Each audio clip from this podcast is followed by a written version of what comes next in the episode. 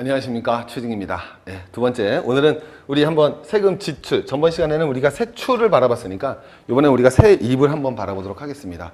자 여러분 저는요 당황하지 마시고 감세 정책을 찬성합니다. 아 진짜냐고요? 네, 찬성할 수도 있다고 생각합니다. 100%는 아니고요. 무슨 말씀이냐면 우리나라 세금은요 3대 세금으로 이루어져 있습니다. 자, 한번 가볼까요? 소득세가 있고 법인세가 있고 부가가치세가 있습니다. 우리 복, 뭐 우리 어차피 모든 사람들이 다 복지국가를 지향하는데 복지국가 하려면 세금을 더 많이 걷어야 됩니다. 여기서 어느 세금을 많이 걷어야 되겠습니까? 어, 우리 3대 세금 나와 있지 않습니까? 대한민국 3대 세금은 소득세가 있고요. 그 다음에 법인세가 있고요. 그 다음에 부가가치세가 있습니다. 자, 어느 세금을 더 많이 걷어야 될까요?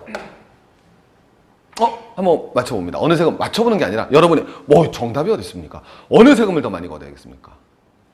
법인세. 아, 법인세. 법인세 저도 많이 걷어야 된다고 생각합니다. 자, 근데 정말로요. 우리 그 저 민물 경제학자들이 이런 얘기를 합니다. 민물 경제학이라는 게 이제 그 시장 중심의 이런 경제학자들이 그 법인세가 예를 들면 70%쯤 된다고 생각해 봅니다. 기업 누가 사업하고 싶은 마음이 있을까요? 네, 법인세 저도 더 올려야 된다고 생각하지만 어느 정도 수준까지 올려야지 어느 정도 수준 올리면 문제가 발생할 수밖에 없습니다. 왜? 무슨 의욕이 나빠지겠습니까? 사업 의욕이 뭐예요?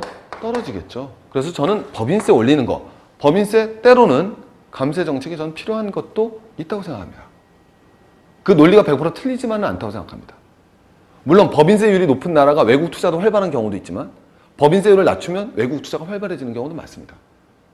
세계화되어 있기 때문에 외국인 투자가 필요할 때는 법인세 낮춰야 된다는 거 저 동의하지 않습니다. 아, 동의할 수밖에 없습니다. 동의합니다. 물론 지금처럼 경기가 어려울 때 법인세를 일방적으로 낮췄을 때 우리나라 법인세 내는 대부분의 기업은 무슨 기업입니까? 대기업이죠. 그러니까 대기업에게 일반적으로 유리하기 때문에 법인세를 낮췄을 때 혜택을 보는 것은 대기업이 많습니다. 분명합니다. 하지만 법인세를 무작정 올렸을 때 그러면 대기업만 손해보는 건 또 아닐 수도 있죠. 네, 측면이 존재한다는 거죠. 그래서 제가 법인세 낮추는 걸 반대하지 않지만은 법인세를 낮췄을 때는 분명히 문제점 있는 건 사실입니다. 두 번째 무슨 세? 소득세를 낮춰볼까요? 일단 제가 싫습니다. 제가 화가 많이 납니다. 소득세 높이면 정말 싫어요. 이민의 심각, 어! 소득세를 높이면요, 이민을 고려합니다. 그리고, 에이씨, 이래 뭐해? 안 해, 안 해, 안 해! 이것도 당연히 근로욕이 낮아지죠. 물론, 동전의 양면을 이해하셔야 됩니다. 소득세요, 실제로 제 소득세를 갖다가 높이고 낮추는데, 소득세를 갖다가 예를 들면 낮추겠다 그러는데, 저도 사실 우리나라 소득세는요, 우리나라 인구의 반은 안 내는 거 세금입니다.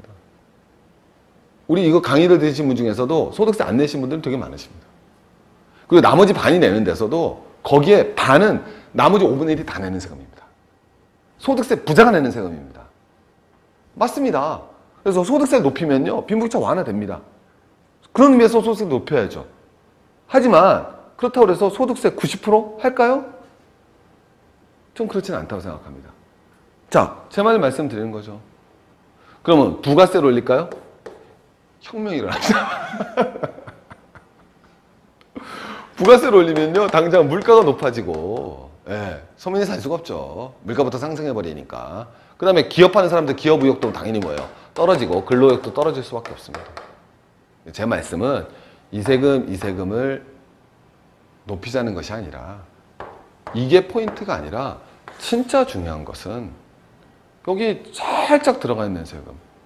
그럼요. 우리는 재산세를 높여야 됩니다.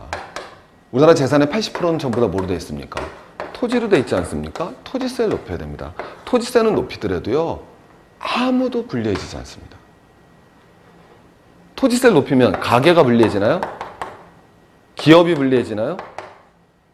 네. 우리나라 GDP가 줍니까? 제가 더 쉬운 말로 말씀드린 거죠. 이건 올리면요, 저 이민 갑니다. 우리나라 GDP 남아집니다. 이걸 올면요 삼성전자가 외국으로 갈 수 있습니다. 조선일보에서 하는 협박이 일... 네. 모 일보에서 말하는 것처럼 삼성전자 공장에 갈 수도 있습니다. 가지는 않을 거예요. 안 가는 이유도 제가 설명할 수 있습니다만 일부는 갈 수 있습니다. 그죠? 네. GDP 떨어질 수 있죠. 이거 올리면요 GDP 떨어집니다. 제가 말씀드린 건 이거, 이거, 이건요, 올리면 GDP가 떨어집니다. 국내 경제에서 문제가 발생하죠. 이건 올려도 아무 문제가 없습니다. 이것도 올려도 아무 문제가 없습니다. 국내 경기에 문제가 될 게 없습니다. 토지를 가지고 갈까요, 외국으로? 토지세가 많아집니다. 화가 납니다. 야, 왜 이렇게 토지세를 많이 올리는 거야? 안 되겠어. 응? 강남 땅 팔아, 팔아. 파는 게 아니라 강남 땅을 들고 갑니다.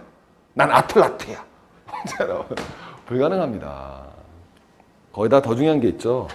여러분, 이거하고 이거는요, 정확하게는요, 노동에 따른 세금입니다. 네. 이건요, 정확하게 불로소득입니다. 어느 세금으로 가야 될지가 명확한 거죠. 즉, 우리가 현재 부르고 있는 세금의 논쟁 축에서 소득세, 법인세 문제, 감세 문제도 중요하지만 거기를 가지고 우리가 논란을 하면서 자칫 이거를 놓칠 수 있다라는 거죠. 최근에 감세 논쟁이 기본적으로 소득세, 법인세로 가고 있습니다. 둘 다 낮출 것이냐, 하나만 할 것이냐, 어떻게 갈 것이냐 나오면서 빈부격차 문제가 심해졌기 때문에 이 문제가 발생하는데 하지만 더 중요한 문제는 여기에 있다. 이걸 가셔야 된다는 거죠. 왜? 두 번째 한번 보여드리겠습니다. 우리가 세금이죠. 보유세 실상입니다. 슬픕니다. 네. 대한민국 보유세가 제일 낮습니다. 이건 뭐 미국, 영국, 일본, OECD 국가만이 아니라 세계적인 차원에서도 제일 낮은 편이죠. 말하면 뭐 하겠습니까? 자동차 하나 있으나 아파트 한 채나 세금이 똑같은 나라. 네. 여러분 그래서 우리가 재산세를 중심으로 한 이런 곳에도 관심을 가져보자는 말씀에서 말씀드리겠습니다. 감사합니다. 오늘은 짧게 말씀드리겠습니다. 고맙습니다.